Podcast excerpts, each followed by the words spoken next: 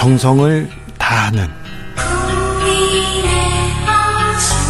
국민의 방송. KBS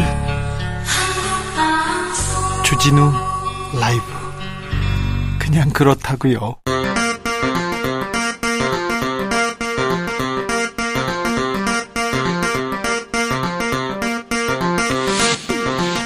주진우 라이브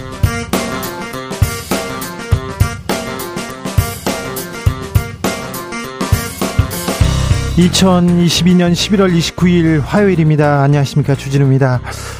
12구 이태원 참사와 관련해서 더불어민주당 이상민 행안부 장관 해임 건의안을 발의하기로 했습니다. 건의가 거부되면 탄핵도 검토하겠다고 경고했는데요. 대통령실은 파면 요구는 받아들일 수 없다.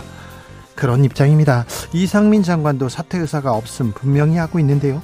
전국 전국의 핵으로 떠오른 행안부 장관의 거치 최영두 박성준 의원과 짚어봅니다. 한남동 만찬 이후 국민의힘 새 대표 뽑기 위한 전당대회 시기 놓고 감론을박 이어집니다. 내년 6월 개최설 있었는데요. 친윤계는 내년 2월 말 혹은 3월 초에 개최한다.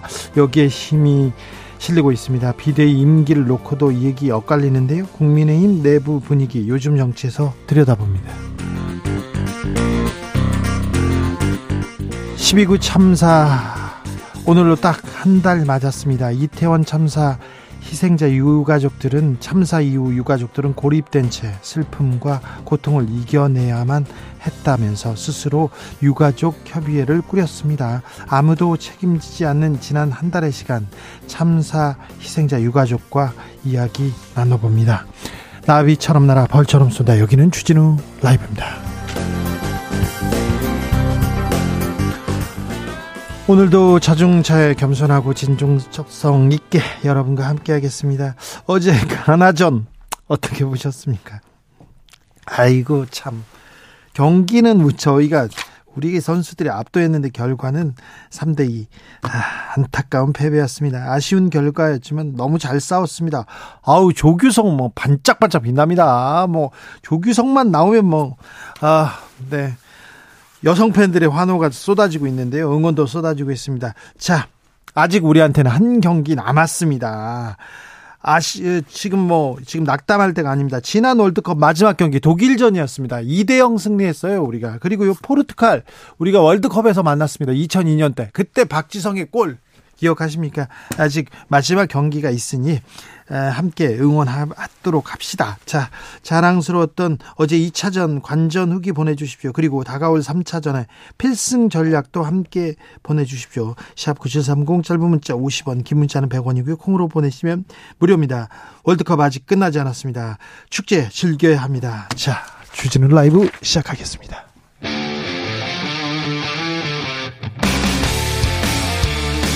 탐사보도 외길 인생 20년. 주 기자가 제일 싫어하는 것은?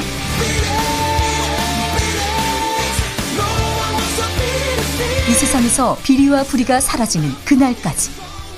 오늘도 흔들림 없이 주진우 라이브와 함께.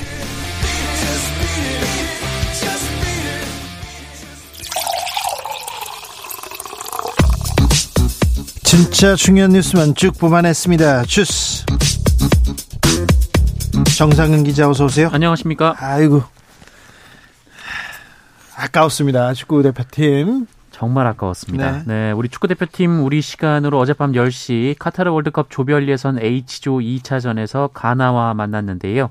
우리 시간으로 자정이 넘는 시간까지 혈투를 벌인 끝에 아, 정말 아깝게도 2대 3으로 패배했습니다. 전반 우리가 두 골을 먹고 끌려갔어요. 그런데 후반에 분위기를 바꿉니다. 네, 이강인 선수가 투입되면서 분위기가 바꿔졌고 이것이 적중하면서 후반 13분과 후반 16분 이 조규성 선수가 연거푸 헤딩골을 터뜨리면서 승부를 원점으로 돌렸습니다. 날아오르는데 자기보다 키가 훨씬 큰 하, 가나 선수들보다 머리 하나만큼 더 점프를 하더라고요. 점프를. 네, 조규성 선수 한국 축구 역사상 최초로 월드컵 멀티골을 기록한 선수가 됐습니다. 네. 하지만 후반 23분 이 가나 선수가 실수로 흘린 공이 또 하필 가나 선수에게 가는 바람에 어, 쿠두스 선수에게 뼈아픈 결승골을 맞았고요. 아이고 어렵게 넣고 그렇게 쉽게 골을 내줬어요. 네, 3대 2로 다시 리드를 빼앗겼습니다. 어, 그리고 이후부터 우리 대표팀이 정말 가나를 무섭게 몰아붙였는데요. 어, 후반 추가 시간도 10분이 주어졌지만 전원 수비에 나선 가나의 골문을 뚫지는 못했습니다. 그런데 우리는 아, 손흥민의 김민재, 여기에 이제 조규성의 이강인, 아, 참, 한국 대표팀은 더 막강해지는 것 같습니다. 그런데 아우, 마지막 코너킥은 좀 아쉬웠습니다. 네, 뭐 경기에 패색이 짙긴 했지만 우리 대표팀은 마지막 한 번의 코너킥 기회가 있는 것 같았습니다. 보통 이런 코너킥을 차게 하는데 네, 후반 추가 시간도 다 지났습니다만 이 권경원 선수의 슛이 이 상대를 맞고 나갔기 때문에 이 마지막 코너킥을 기대할 수 있는 상황이었는데요. 어, 그런데 이 경기의 주심을 맡은 앤서니 타일러 주심이 이 코너킥을 주지 않고 경기, 경기를 종료시켜 버렸습니다. 어, 종료 휘슬과 함께 우리 선수들과 벤투 감독이 강하게 항의를 했는데요. 어, 결국 벤투 감독이 심판으로부터 레드 카드를 받아서 이 포르투갈전에는 벤치에 앉을 수 없게 됐습니다.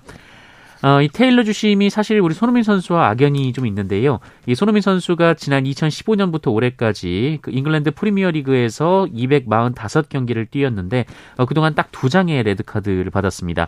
어, 그리고 그중 한 번의 레드 카드가 바로 이 테일러 심판으로부터 나왔습니다. 아, 테일러 심판 좀 아쉬웠어요. 아쉬웠는데 또 그렇다고 해서 테일러 심판 뭐 어떻게 하자 뭐 이렇게 네, 해봤자 별 소용이 없으니까 좀 지나가자고요. 경기를 또 즐길 수 있습니다. 그리고 또 아, 경기장에서 조금 불 불합리한 이렇게 판정이 나오기도 합니다. 심판이 신이 아니기 때문에 아무튼 테일러 심판 좀 에휴, 밉지만 그래도 가서 인신공격하거나 그러면 안 됩니다. K 그 SNS 위력 여기에서 보여주면 안 됩니다. 네. 자, 우리한테는 포르투갈 경기가 남았습니다. 네, 포르투갈이 우루과이를 오늘 새벽에 2대 0으로 꺾고 16강 진출을 확정 지었습니다. 여기서 경우의 수 또 나옵니다. 네, 이 포르투갈의 승리로 우리 대표팀의 16강 진출 경우의 수가 나왔는데요. 오는 토요일 0시에 열리는 포르투갈과의 경기에서 우리는 무조건 이겨야 하고요. 네. 어, 우루과이가 가나를 이기거나 비기면 이 골득실이나 다득점 결과를 살펴봐야 하는 상황입니다. 아, 만약 가나가 우루과이를 이기면 우리는 16강 진출에 실패하게 됩니다. 아무튼 우리가 포르투갈을 이기고 나머지 경기를 쳐다보자고요. 자, 괜찮습니다. 우리가 포르투갈한테는 월드컵 본선에서 이긴 경험 있잖아요. 그 박지성 선수가 공이 딱 넘어오자마자 가슴으로 받고 왼발로 던지고 오른발로 던지고 탁 넣은 거 이게 참. 자, 그리고 우리는 또 3차전에 가, 장 좋은 경기를 보여줍니다. 항상 그랬습니다. 아, 지난번에 독일도 이겼잖아요. 포르투갈, 네. 호날두 선수가 뭐 신기에 있다고는 하지만 늙어가지고 요새는 못 뜁니다. 걸어 다닙니다. 아주 잘하고 있어요. 자, 호날두 잡으러 갑시다. 자, 힘을 내십시오. 왜 그렇게 처져 있습니까? 네. 가보겠습니다. 아이고, 이건 걱정이에요. 국토교통부가 화물연대 일부 조합원들에게 업무 개시 명령 내렸습니다. 네, 국토교통부는 오늘 시멘트 업계 운송 거부자에 대한 업무 개시 명령을 발동했습니다. 이 화물차 운수 사업법 14조에 따라 국토부 장관은 운송 사업자나 운수 종사자가 정당한 사유 없이 화물 운송을 집단적으로 거부해서 국가 경제에 매우 심각한 위기를 초래하거나 초래할 우려가 있다고 인정되는 경우 업무 개시를 명령할 수 있는데요. 하지만 정작 발동된 적은 이번이 처음입니다. 업무 개시 명령 이거 발동 처음입니다. 윤 대통령 매우 강경하게 다가가고 있어요. 네, 윤석열 대통령이 오늘 국무회의를 주재했는데요. 이 자리에서 민생과 국가 경제에 초래될 더 심각한 위기를 막기 위해 부득이 시멘트 분야 운송 거부자에 대해 업무 개시 명령을 발동한다라고 밝혔습니다. 어, 윤석열 대통령은 시멘트, 철강 등 물류가 중단돼서 이 전국의 건설과 생산 현장이 멈췄고 우리 산업 기반이 초토화될 수 있는 상황이라고 했고요. 이 국민의 일상생활까지 위협받고 있다라고 주장했습니다. 화물연대는 거세게 반발합니다. 네, 화물연대는 정부의 업무 개시 명령에 대해 절대로 받아들일 수 없다라며 강하게 반발했습니다. 화물연대는 정부의 업무 개시 명령 발표 직후 즉각 성명을 냈는데요. 어, 윤석열 정부가 화물 노동자에 대한 계엄령을 선포했다라며 어, 즉각 철회하라라고 반발했고요. 어, 이에 반발하는 집회를 전국에서 열고 지도부가 삭발에 나섰습니다. 어, 민주당 박홍구 원내대표는 업무 개시 명령에 대해 정부가 약속을 파기한 것도 모자라 과잉 대응으로 사태를 치킨 게임으로 몰아가고 있다라면서 이 화물연대를 협상 가치조차 없는 집단으로 매도하고 이 조합원과 비조합원 사이를 이간질했다라고 비판했습니다.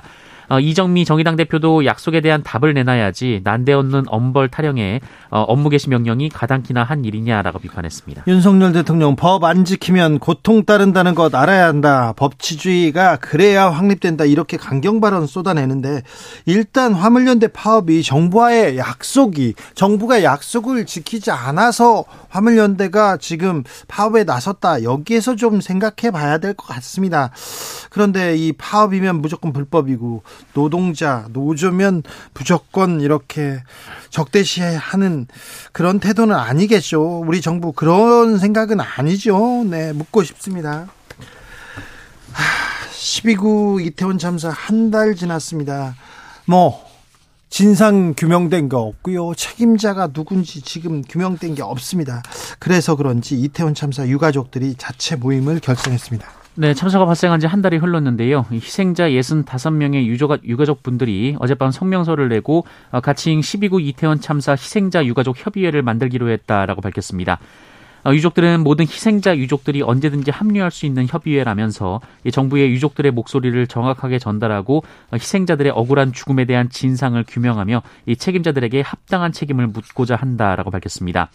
어, 또한 송구한 부탁이지만 시민분들께 희생자의 억울한 죽음의 진상과 책임이 규명될 수 있도록 어, 조금만 더 저희와 함께 서주시길 부탁드린다라고 밝혔고요. 어, 제대로 된 진상 책임 규명도 이루어지지 않고 있는 상황에서 국가 배상 얘기를 할 이유가 없다라고 말했습니다. 잠시 후 2부에서 이태원 참사 희생자 유가족 만나보겠습니다. 아, 이태원 참사 정치권에서 조금 해법을 내놔야 되는데 국정조사는 자초 위기입니다. 민주당에서는 이상민 장관 해임 결의 상정한다고요? 네, 민주당이 오늘 이상민 행정안전부 장관의 해임 건의안을 당론으로 채택하고 국회에 제출하기로 했습니다. 아, 박홍근 민주당 원내대표는 어제 고위전략회의 직후 기자들과 만나서 어, 윤석열 대통령이 이상민 장관을 책임있게 파면할 것을 간곡히 요청하고 기다렸지만 끝내 답을 얻지 못했다라며 이 같은 결정을 내렸다고 밝혔습니다. 또한 탄핵 소추안에 대해서도 추가로 검토하기로 의견을 모았다라고 말했습니다. 어, 국무위원 해임 건의안은 제적 의원의 3분의 1 이상이 발의하고 과반수의 찬성으로 의결됩니다. 국민의힘은 국정조사 거부한다고요? 네, 주호영 원내대표는 오늘 이상민 장관에 대한 해임 건의안에 대해 국정조사에서 엄격히 책임을 가리고 재발 방지 대책을 하자고 합의해놓고 어, 결국 정권이 일하지 못하도록 하겠다는 것이다라고 비판했습니다. 어, 그러면서 오늘 오후 3선 이상 의원들을 대상으로 한 비공개 긴급 중진 의원 회의를 열고 국정조사 관련 입장을 청취한 것으로 전해졌습니다. 어, 대통령실도 강경한 분위기인데요. 이 대통령실 고위 관계자가 연합뉴스와의 통화에서 민주당이 해임 건의안을 발의하면 우리는 국정조사를 전면 보이콧할 것이라고 말했습니다. 대통령실 또 여기에도 강경 저기에도 강경 강경 대응만 이렇게 외치고 있습니다. 네. 대화 협치 이런 얘기는 사라진 지 오래입니다. 검찰이 서훈 전 국가안보실장 구속영장을 청구했습니다. 네, 서해 공무원 피격 사건을 수사 중인 서울중앙지검이 오늘 이 문재인 정부의 대북 안보라인 최고 책임자였던 이 서훈 전 국가안보실장의 구속영장을 청구했습니다. 네. 아, 검찰이 전 정부 청와대 고위 인사에 대해 구속영장을 청구한 것은 이번이 처음입니다. 이 서훈 전 실장은 해양수산부 공무원 고 이대준 씨가 북한군에 살해된 이튿날인 2020년 9월 23일 관련 회의에서 이대준 씨의 자진 월북을 속단하고 이와 배치되는 기밀 정보 첩보를 삭제하도록 이 관계부처에 지시한 혐의 등을 받고 있습니다. 최근에 검찰에서 계속 불렀죠? 네, 지난 24일과 25일 이틀 연속 서훈 전 실장을 불러서 문재인 전 대통령에게 보고된 내용까지 추궁한 것으로 전해졌는데요. 이 서훈 전 실장은 당시 상황을 모두 투명하게 밝혔으며 근거 없이 이대준 씨를 월북으로 몰거나 자료 삭제한 자료 삭제를 지시한 사실도 없다라며 혐의를 부인했습니다. 북한 문제와 관련해서 윤석열 대통령이 음, 외신 인터뷰에서 또 강하게 얘기했습니다. 네, 윤석열 대통령은 오늘 보도된 로이터 인터뷰를 통해 북한이 최근 잇단 미사일 도발로 핵실험 우려를 키우는 것과 관련해 북한 비핵화를 끌어내기 위해 최선의 노력을 기울이는 것이 중국에도 이로울 것이라며 이른바 중국 역할론을 강조했습니다.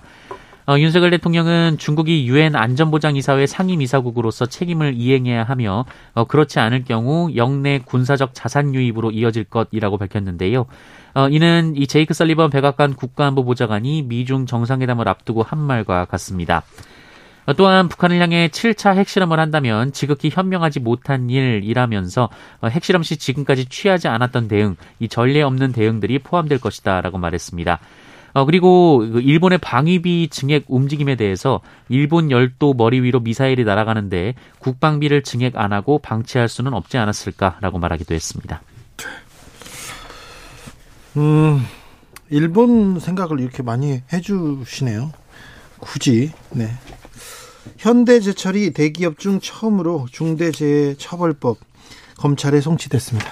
네, 대전 지방고용노동청은 오늘 이 현대제철과 그 하청업체 심원 개발을 중대재해처벌법 등에 관한 법률 위반 혐의로 검찰에 송치했다고 밝혔습니다.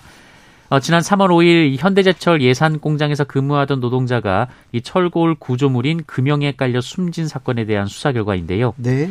어, 이번 사건은 현대제철과 고인이 소속된 심원 개발의 관계를 어떻게 볼지가 관건이었습니다. 어, 고용노동부는 그동안 이 사고 책임이 명확한 이 단순 사고에 대해서만 이 중소기업 그리고 중견기업을 대상으로 송치를 해왔었는데요. 어, 그러다 보니 올해 3분기까지 벌어진 483건의 산재 사망 사고 중 이 중대재해법 위반 혐의로 입건된 사건은 58건밖에 안 되고 어, 이 중에 23건만 검찰의 기소 의견으로 송치가 됐습니다.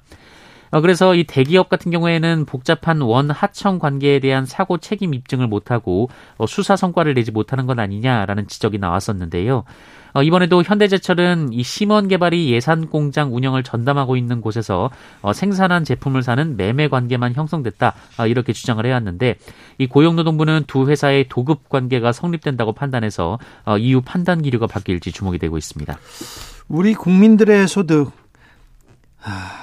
42세 때 정점을 찍고요. 61세부터는 적자로 돌아선다는 그런 조사가 나왔습니다.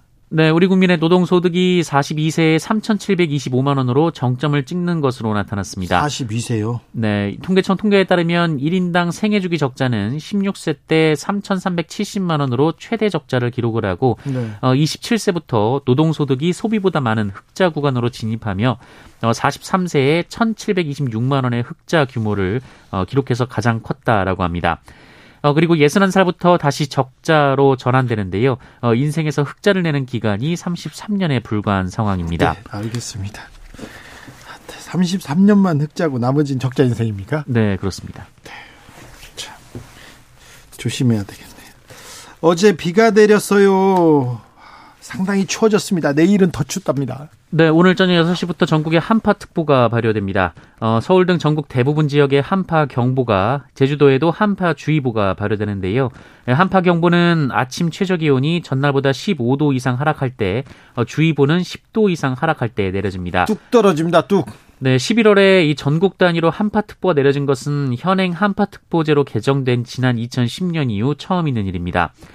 어, 이미 체감 온도가 영하로 내려갔다라고 하고요. 이 내일 서울의 아침 최저 기온이 오늘보다 16도나 급강한 영하 7도까지 떨어집니다. 영하 7도요? 네, 그리고 다음 날인 12월 1일은 더 추워지는데요. 네. 그 영하 14도에서 영하 1도까지 전국의 기온이 더 낮아집니다. 네.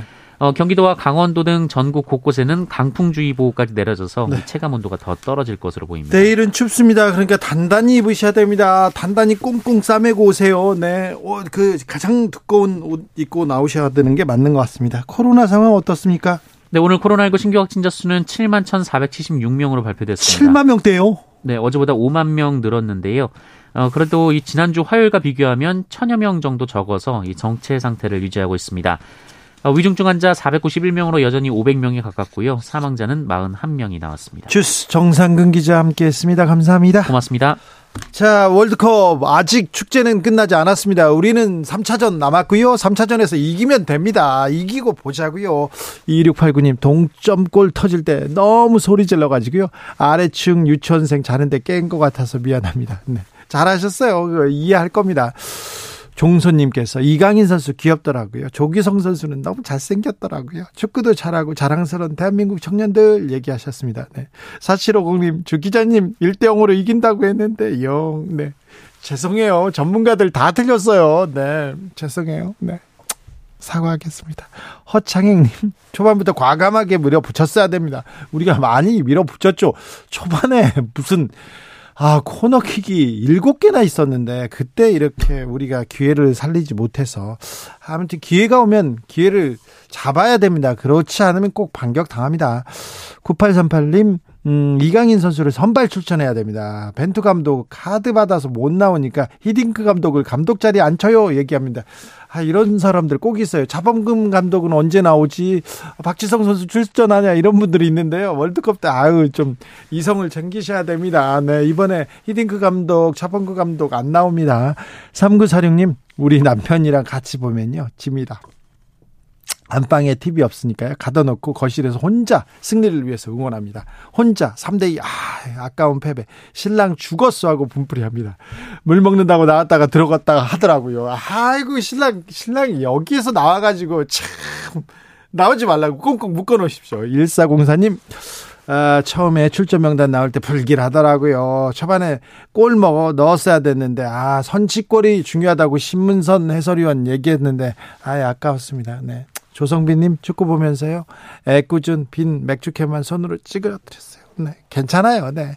강명님, 진 건 진 겁니다. 테일러 심판 원망할 일은 아니죠. 그런데요, 심판의 월급은요, 한 9할은 욕먹는 값이에요. 네. 혼자서 항상 이렇게 상복 입고 이렇게 뛰어다니지 않습니까? 심판은 욕먹고 그러는 그 역할도 합니다. 항상 뭐, 네. 그러라고 있는 자리예요. 네, 뭐 심판부라고 있는 자리인가. 아무튼 테일러 심판 미워요 했는데 마음속으로 미워하지. 직접 이렇게 이렇게 가서 막 욕설을 그러면 안 됩니다. 2315님 어제 전 진다고 예측했는데요. 죄송하게도 진짜 졌습니다. 가나 선수들 체력이 워낙 좋았어요. 포르투갈전은 이깁니다. 호날두 출전해가지고 우리를 치욕스럽게 한 행동 대가를 치르게 해야죠. 2대1로 꼭 이깁니다. 얘기하셨습니다. 0232님 포르투갈전에서는요 손흥민 조기성 투톱으로 공격 앞세우고요 김민재를 위시한 포백으로 압박을 해야 됩니다. 지금 이렇게 하고 있습니다. 네, 잘할 것 같습니다. 아. 1863님, 주 기자님, 어제 월드컵 축구의 경기 끝을 알리는 주심, 이 휘슬 불면 경기가 완전히 끝나는 건데, 대한민국 대표팀, 레드 카드 준 것은 무효 아닌지요? 무효 아닙니다. 그 이후에도 카드는 줄 수 있습니다. 네. 당신이 옳다님, 가나 유효시 유효슛 3개인데 3개가 다 들어갔어요. 미친 운빨. 그러게요. 참. 그러니까요. 서민아님, 김민재가 아팠잖아요. 대신에 홍명보가 센터 수비 봤어야 되는데, 아이고. 이 말 나올 줄 알았어요. 변병주, 조강래 다 나오더라고요. 제 친구들도 다 그 얘기. 아, 지금 저 자리에는 서정원이 필요해. 그 얘기 하더라고요. 아, 박지성 언제 나오나. 계속 그 얘기 하더라고요. 아, 유승환 감독, 안 돼요. 안 돼. 자, 교통정보센터 다녀오겠습니다. 임초희 씨.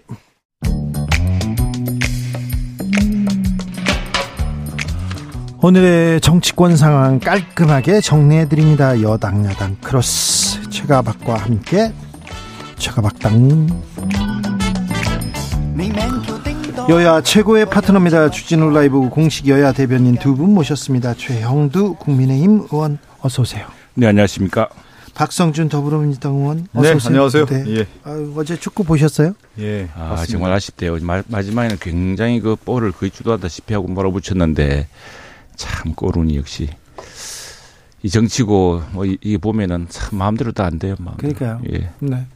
저도 좀 어우 잠이 안 오더라고요, 저는. 그래요? 어, 딱 지고 나니 커터라고 막 그래서 네. 아 마지막 골을 아 저거 왜 들어가겠지 하는 막 그런 아쉬움. 네. 네. 우리가 하나 넣었어야 되는데.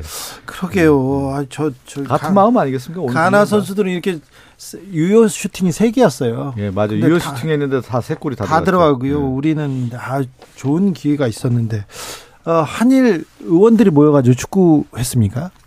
그 지난주 했다고 하더라고요. 네, 네 했어요. 예, 예. 예. 5대 3으로 이겼어요, 이거. 네. 그런데 예. 그 의원님은 안 뛰셨어요? 예, 저는 뭐 잘 못해가지고 축구를 축구를요? 뭐 축구 잘하는 선수 있습니까? 우리 아 근데 역시 보면은 뭐 의원들 중에도 잘하는 분들이 우리 있고. 민당에 저 네. 김영진 의원이 축구를 잘하고요. 예. 아, 민병도 의원도 잘하고. 네. 김영진 의원 또 우리 당에도 많은 의원들이 뛰고. 네.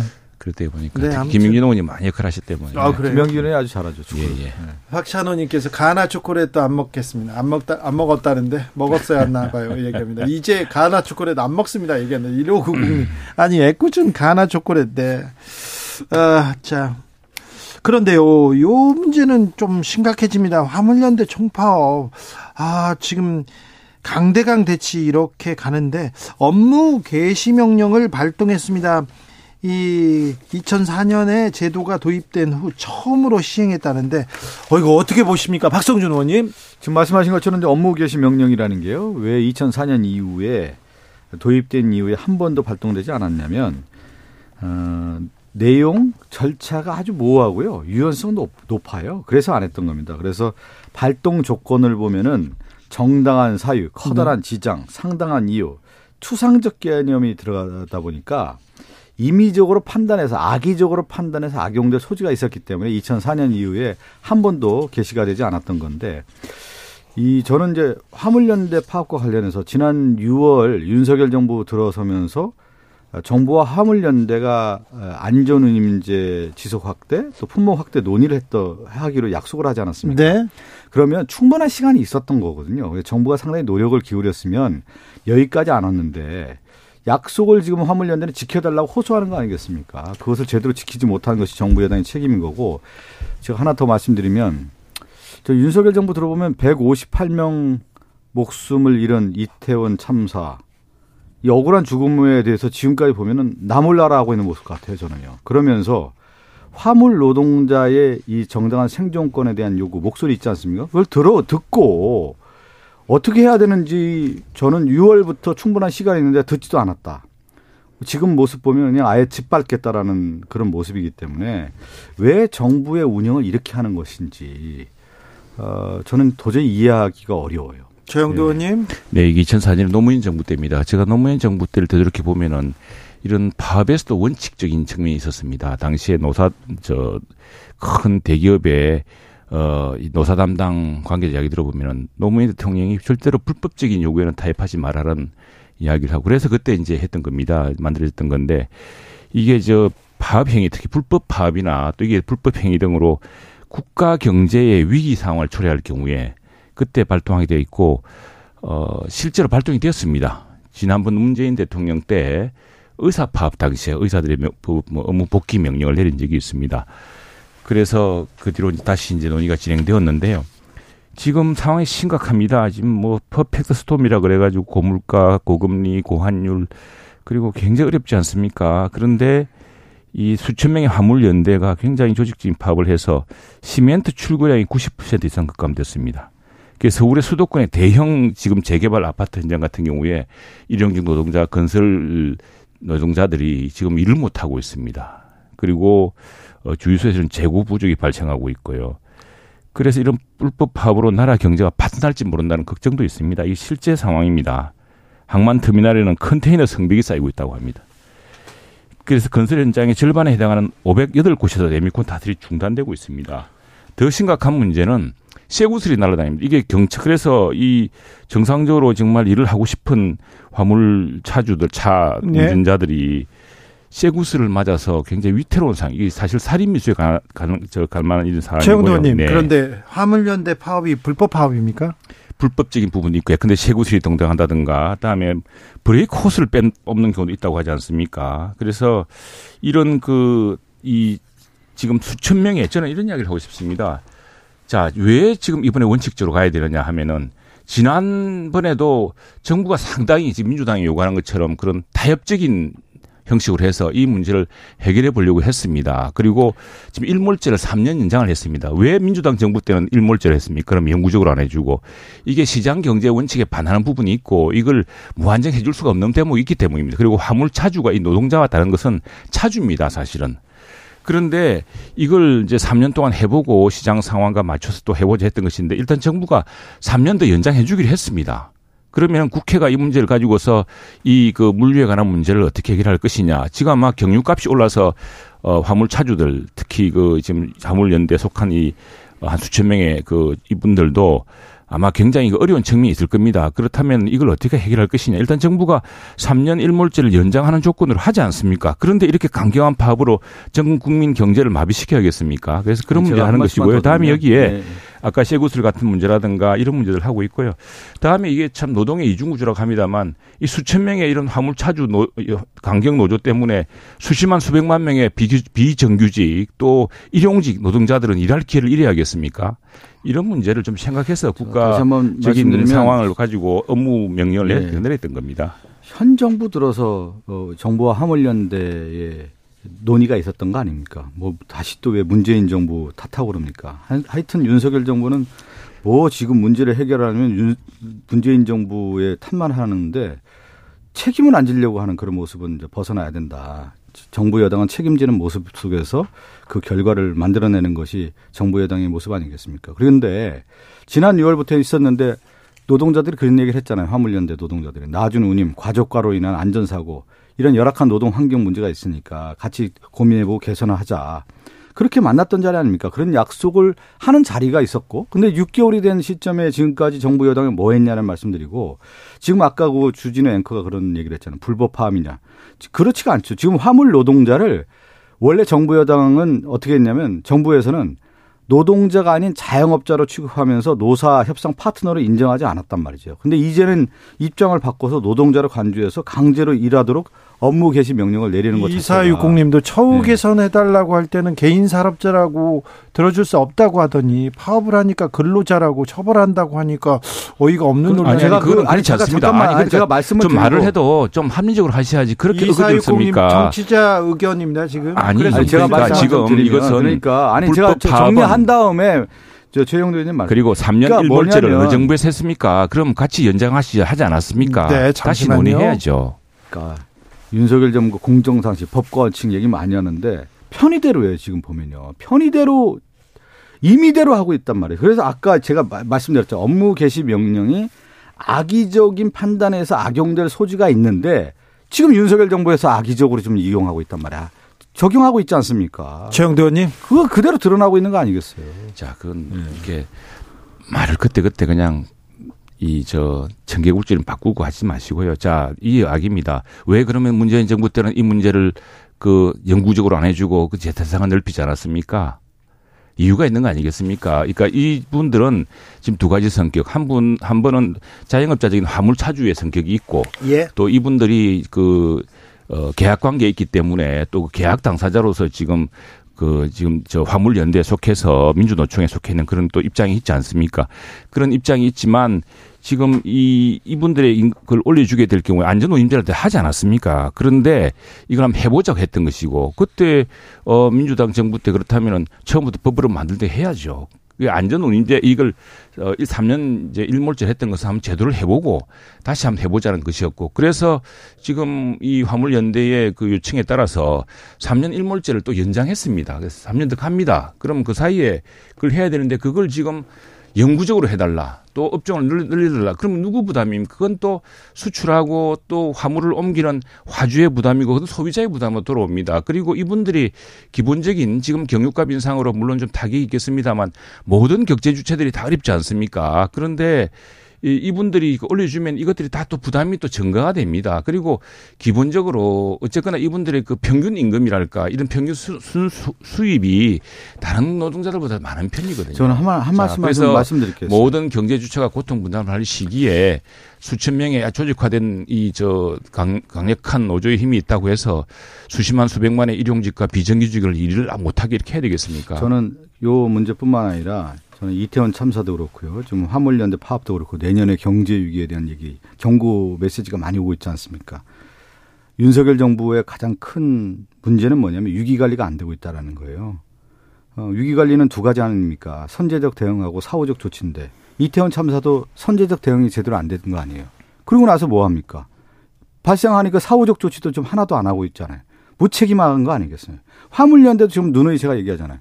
이미 예고된 파업 만약에 이 협의가 제대로 안 됐다고 하면 논의가 제대로 안 됐다고 하면 파업이 예고된 거 아닙니까? 충분한 시간이 있었는데 대응도 제대로 못 하고 지금 나오니까 발생하니까 그냥 무조건 그 업무 업무 명령으로 해서 어, 노동자들 집합겠다 이런 조치 아니겠어요. 이래서 되겠어요. 그리고 내년에 경제 위기에 네. 대해서 네. 정말 제대로 대응을 준비하고 있는지도 좀 우려가 자, 돼요. 이 우리 강력한 네. 야당도 좀 책임 있게 지난 정부 때 겪었던 일이고 반복되는 일입니다. 그런 일에 대해서 책임 있게 하셔야지 지금 뭐 야당이라고 윤석열 정부 흔들게만 그렇게 메모하시는데 국가 경제가 이 여야 모두 다 책임을 지게 돼 있습니다. 네. 그 고통을 누가 지금 짊어지고 있습니까? 이 하시면 당장 저 휘발유가 이제 안 들어와서 당장 우리 박 의원님이나 저나 우리는 차에 기름을 못 넣는 사태가 올지 모르는데 그런 사태를 바라 끝까지 봐야겠습니다. 자, 광주 은비님께서 화물 노동자도 국민이고 산업 여군 아닌가요? 얘기하는데 좀 어, 화물 노동자도 좀 살펴봐 주세요. 아니, 그렇습니다. 좀. 그래서 3년 일몰제를 연장하고 있는 겁니다. 자, 그런데요. 네. 네. 이 화물연대 말고 철도 노조도 그렇고요, 공무원 노조도 그렇고요, 계속 간호사 노조도 그렇고요, 그렇죠. 계속해서 지금 파업 얘기가 나오는데 이거 어떻게 이렇게 자 우리가 파업 파업의 권한이 있습니다. 그리고 파업은 합법적으로 이루어져야 되고 네. 파업이란 것은 그 자본주의 경제, 민주주의 경제, 시장 경제에서 합법적인 권리입니다. 예. 합법적인 영역 내에서 이루어져야 되는 것이고요. 파업에 동조하지 않은 노동자를 협박한다든가 또 사업주를 감금한다든가 폭력을 행위를 행사한다든가 이처럼 그 파업에 동조하지 않는다고 쇠구슬을 날린다든가 심지어는 브레이크 호스를 뽑아서 사, 위트를 한다든가 이런 불법은 단호히 차단해야 됩니다. 그리고 아, 그거는 사법 예 그렇습니다. 그리고 되겠죠. 사측의 불법과 마찬가지로 노측의 불법도 단호하게 그게, 그게 법치 아니겠습니까? 그렇게 해야지만이 동등한 협상 능력이 생기는 것이고 시장 경제의 원칙을 가는 것이죠. 그리고 지금 아니, 이제 노측에도 좀 이야기하고 싶은 것은 다 같이 어려운 시기다는 점 그리고 또 이로 인해서 다른 오히려 힘없는 노조라는 강력한 울타리 밖에 있는 힘없는 노동자들이 고통받고 있다는 점을 좀 생각해 줬으면 좋겠습니다. 아니 그 단결권이라든가 교섭권을 인정해 주는 이유가 뭡니까? 충분한 협의하고 논의하고 경청의 자리를 만드는 거 아니겠습니까? 그러면 잠깐 들어보세요.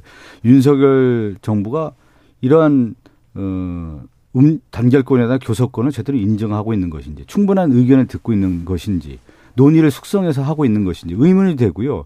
지금 보면 전반적으로 좀 노동자에 대한 그릇된 시각이라든가 반노동 정책으로 가고 있는 것이냐 이런 우려가 있는 거 아니겠습니까? 노동계에서 그렇게 바라보고 있단 말이죠. 이 문제는 여기까지 하고요. 예. 이태원 참사 한 달 지났습니다. 그런데 아, 정치권에서는 아직 행안부 장관 거치를 놓고 계속 싸우고만 있습니다. 국정조사가 어찌 될지도 모르겠습니다. 최영도 의원님. 네, 제가 그도 이야기했습니다만 이 정부의 책임 저렇게 막강한 170, 180 가까운 민주당이 국회를 자지우지하고 어, 심지어 예산도 자기 마음대로 뒤집고 하고 있습니다만 그러나 정부 여당의 책임은 무한한 겁니다. 무한한 책임을 다하기 위해서 노력하고 있고요. 사태 이상의 책임을 질 것입니다. 우리가 국정조사에 대해서 지금 민주당이 하는 방식 왜 갑자기 대검찰청을 끌어들입니까? 마약 수사한다고 끌어들입니까? 마약 수사는 경찰이 하는 겁니다. 그리고 자, 그래서 대검찰청을 끄집들여서 지금 이재명 대표 수사하는 걸 간섭하고 또 엎어놓고 그렇게 하겠다는 취지 모양인데 국민들의 큰 반발을 살 겁니다. 자, 어쨌거나 지금 여당이 요구하고 있고, 아, 야당이 요구하고 있고 해서 국정조사를 하기로 했지 않습니까? 그렇다면 이번 국정조사는 좀 달라야 하지 않겠습니까? 세월호 국정조사 몇 번 했습니까? 몇 사람이나 감옥 보냈습니까? 그런데 해난 사고 줄었습니까? 복지 사각지대 줄어들었습니까? 그리고 대형 화재 참사 없었습니까? 문재인 정부 때도 수없이 많았습니다. 음. 왜 이런 사태, 이런 충격과 슬픔이 반복되어야 됩니까? 그래서 저희들은 이번 국정조사는 정말 왜 이렇게 국민들이 위험, 위험하다고 어, 저 SOS를 보내고 사, 어, 구호의 요청을 보냈을 때 정부는 국가는 이렇게 대응을 못하는가? 왜 1조 5천억 원이나 지난 정부에서 예산을 투입한 재난 동고 시스템은 작동하지 않았는가? 왜 경찰서장은 뒷걸음 저 뒷, 에? 이렇게 늦어 어, 제대로 반응하지 않고 경찰청 당직 실는 상황은 그렇게 느슨했던가?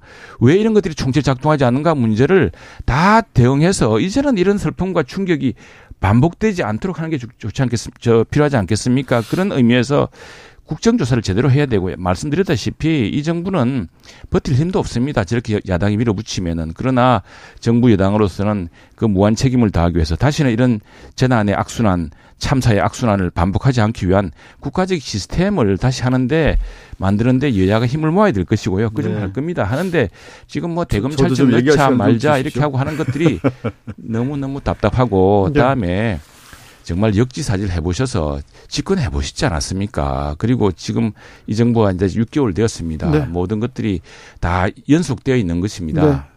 알겠습니다. 최형두 의원님 얘기 듣다 보면 월드컵 최형두 의원님이 야당 같아요 지금 보면.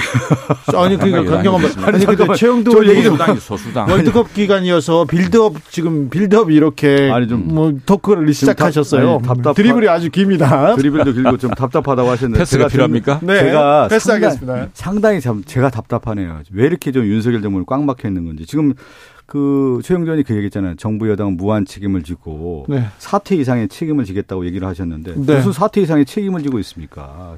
아무런 책임을 안 지고 있으니까 얘기하는 거 꽉 막혀 있는 정부 아니겠습니까? 유가족이 그런 얘기를 하잖아요. 그 유가족 기자회견에서 첫 번째가 뭐니까 진상규명, 두 번째 성역 없는 조사. 이 얘기는 뭐냐면 진상규명도 제대로 안 되고 있고 성역 없는 조사도 안 되니까 유가족이 요청하는 거 아니겠습니까? 그리고 지금 이상민 장관 아니 158명의 국민의 희생된 참사에 대해서 주무장관 아니에요. 누누이 얘기하잖아요. 참사에 책임을 지는 것은 당연한 건데 국민적 상식 아니에요. 이상민 장관 오히려 따뜻하게 지금 얘기하고 있지 않습니까? 누가 잘못했는지를 모르겠어요. 참 이해가 안 될 정도로 그리고 이상민 장관이 권력의 실세니까 지금 감싸게 하는 겁니까? 이상민 장관과 무슨 국정조사가 아니 이상민 장관에 대한 파면을 하면은 국정조사를 못 한다고 하면은 지금 국민의힘은 국정조사를 위해서 이상면 장관을 지키기 위해서 국정조사를 한다는 말입니까?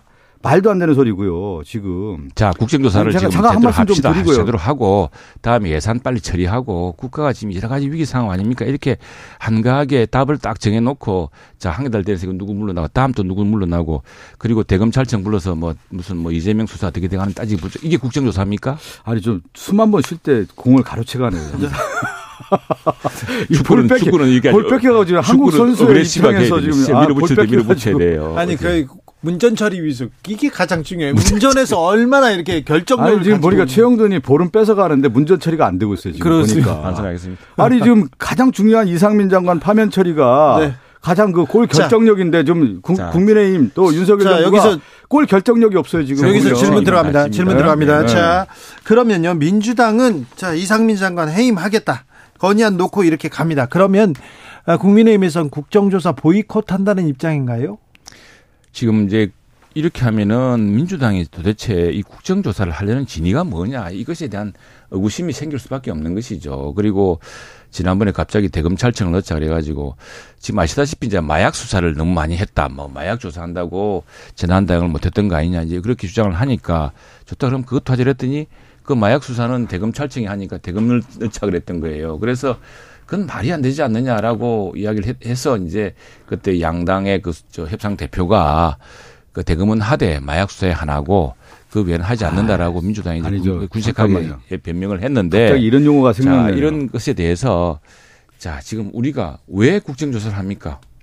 왜, 왜 이런 충격과 슬픔의 사태가 참사가 되풀이 되는가를 이제 차단하기 위한 본격적인 네. 걸 만들자고 하는 거 아니겠습니까? 네. 이런 걸 하나라도 진일보해야지 지금 여기서 뭐 다른 거 끼워 넣고 뭐 하자고 이렇게 하는 거 아니지 않습니까? 그리고 정무적 책임 정말 무한하게 집니다. 네. 뭐 아니 저는 주 저 국민의힘에 권력은 도대체 누가 갖고 있는 거예요? 대통령이 오더 내리면 다 따르는 겁니까? 과거에도 보면 권성동 원내대표 시절의 수사기소 분리 방안에 대해서 모든 의원들이 의원총회에서 다 찬성했어요. 그래서 다 국회의장 앞에서 그 권성동 원내대표, 박홍근 원내대표 다 사인하고 발표하지 않았습니까? 근데 그 다음날 가갖고 대통령실에서 오더 내리니까 그거 다 없던 일로 하고 요번에도 마찬가지예요. 국정조사 관련해서. 주호영 원내대표와 박홍근 원내대표 다 사인하고 대검찰청 들어가는 이유 다 그 문서에서 사인하고 났더니 하루 지나가가지고 아, 이 대검찰청 빼라. 그러니까 갑자기 원, 원내 의총에 다시 모아서 그 없던 일로 하고 다시 또 뭐, 아, 나 도대체. 공당의, 아니, 공당의 의사 결정이라고 하는 것이 있고, 그 당시에 왜, 그, 왜 했겠습니까? 타당하니까 그 조항을 넣은 거 아니겠습니까? 그런데 어느 날 갑자기 대통령실에서 오더 내리니까 대통령 정당입니까? 국민의힘이? 자, 아, 제가 잠깐 요거 하나 얘기해요. 우리나라의 정당사를 보면은 안 놓치고 있습니다. 지금 이거 네. 국, 타임 지난 거 아닙니까? 보수다. 아니, 전반전 끝난 거 제가 시간을 한번 따지면 제가 훨씬 적습니다. 전반전 끝났습니다. 태클 들어왔습니다. 태클 들어오고 네. 태클도 좀 심하게 들어오는데 네, 보니까 네. 저는 태클 안 들어갔는데 주의만 주겠습니다. 네. 자, 아 제가 하나만 얘기할게요. 네. 좀 국민의힘의 모습은 보면은 항상 분기점이 뭐냐면 대통령을 만들었을 때 국민의힘의 당은 대통령이 당이 되고 총선 이후에 집권 말기가 되면 후보 다음 후보 정당이 돼요 보면은 어디나 그렇지 않습니까? 아 그렇지는 않죠 민주당은 민주당은 자율적인 면이 있죠. 국, 국민의힘은 지금 보면은 윤핵관 딱 오더 내리면 윤핵관들이 나서서 막 얘기해요. 그러면 의원들이 잠잠해지는 이런 자, 자연스럽게 만찬으로 넘어가겠습니다. 만찬 네, 네, 만찬으로 넘어가겠습니다. 국민의힘에서는 만찬 어떻게 봅니까? 만찬은 이제 우리 박성준하고 저도 한번 갑시다. 지금 네. 뭐 이렇게 왜 뭐, 뭐 최영도 의원 안, 이럴 때 최영도 의원의 눈동자가 좀 바뀌고 있어요. 아니 저는 저는 지난번 갔다 왔어요. 네, 네.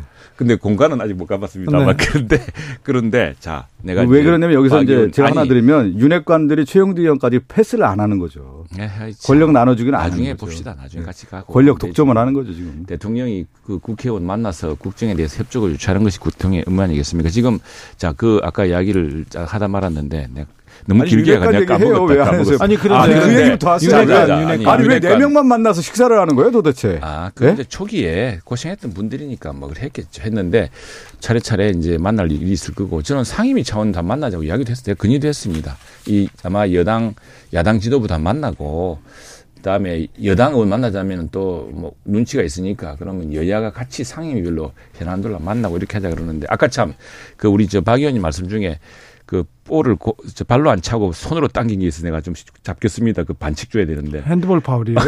어떤 게 뭐냐면 아, 언제 손을 건드렸 아니 그때 우리 검수완박 때 사실 대통령하고 저, 저 원내대표가 다 하기로 하고 다 했는데 국민적 반발이 엄청 났습니다. 그때 무슨 무슨 오해가 있었냐면은 야 이 정치권이 아니, 지난 얘기는 하지 말고 잘못한 것만 인정하시면 돼요. 그러니까 인정을 안 해요. 왜 잘못을 하면 보니까 판독 어? 결과 이좀 핸드 저기 저 저저 아니 지금 네? 국민의힘 보면은 그러니까 그 그걸 대통령으로 대통령으로 지금 보면 대통령한테 뭐 꼼짝 못하는 정당으로 만들려고 하시는데 그건 사실이 아니고 당시 국민 여론이 대단히 거셌죠. 그래서 우리가 저희들이 사, 사죄를 하면서 그 그렇다면은 검수완박 부분을 최영도님 근데 이거 하나만 물어볼게요. 네. 반칙을 아, 지금 정치가 안 됩니다. 한남동 만찬에 네. 한남동 만찬에 그래도 국민의힘 지도부를 먼저 부르는 게 좀 나았을 텐데요.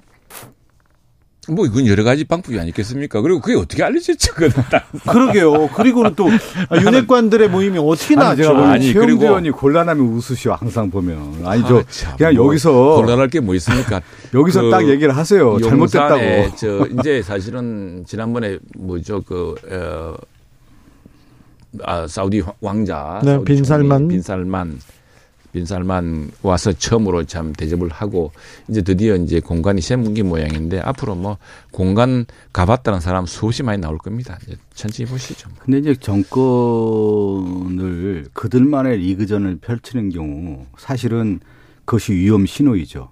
그래서 오히려 과거에 대통령을 만들었던 핵심 세력들은 이선으로 물러나서 보다 더 많은 인재풀을 쓰라고 추천하는 겁니다. 만나는 것도 더 자제하고 그랬죠. 모든 정권의 실세들은 다 그랬습니다. 초기에. 근데 가장 큰, 큰 특징은 뭐냐면 여기 윤석열 정부의 윤핵관들이나 이 정부를 만들었던 사람들이 오히려 전면에 나서서 권력을 휘두르는 모습이에요. 그게 가장 큰 특징이에요. 음, 그것이 오히려 제가 들어보세요.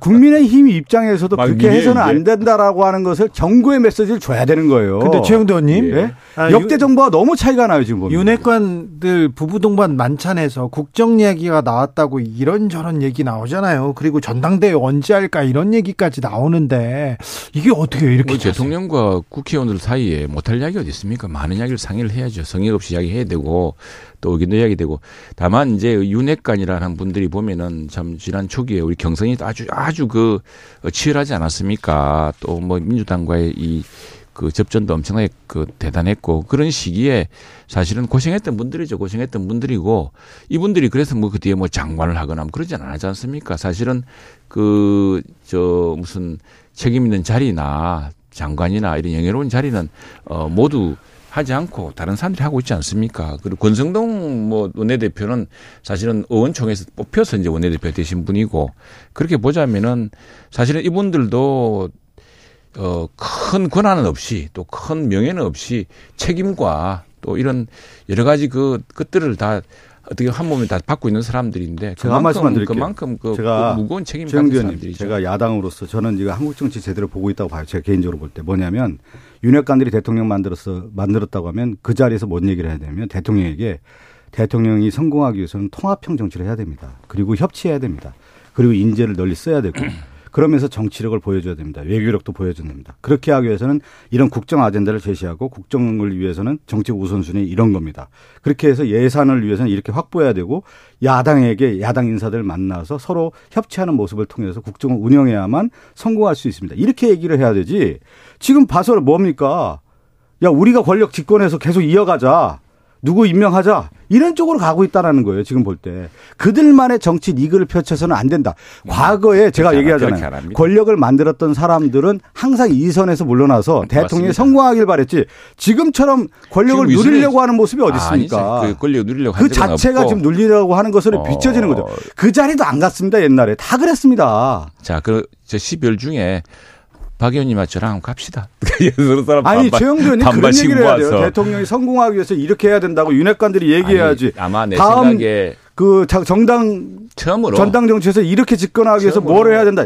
이런 쪽으로 가서는 안 된다. 대통령 관저에 관저가 입주한 뒤에 처음으로 지난 선거가 끝나고 취임한 지 사실 6개월 만에 만난 거 아니겠습니까? 네. 그게 뭐 그게 너무 인식할 필요는 없고요. 그런데요. 예. 네. 그런데 윤핵관들 그 사저 갔다 왔다 그러면서 보도가 너무 많이 나왔어요. 정치 얘기 너무 많아요. 조금 그건 아쉽지. 그건 누리려고 하는 거죠. 누리려고 하기 때문에 아니, 뭐 여기서 스텝이 꼬였다고 볼 수가 있는 거죠. 최영두 박성준 이제 여야 의원들 두분 시간 다 됐습니다. 네.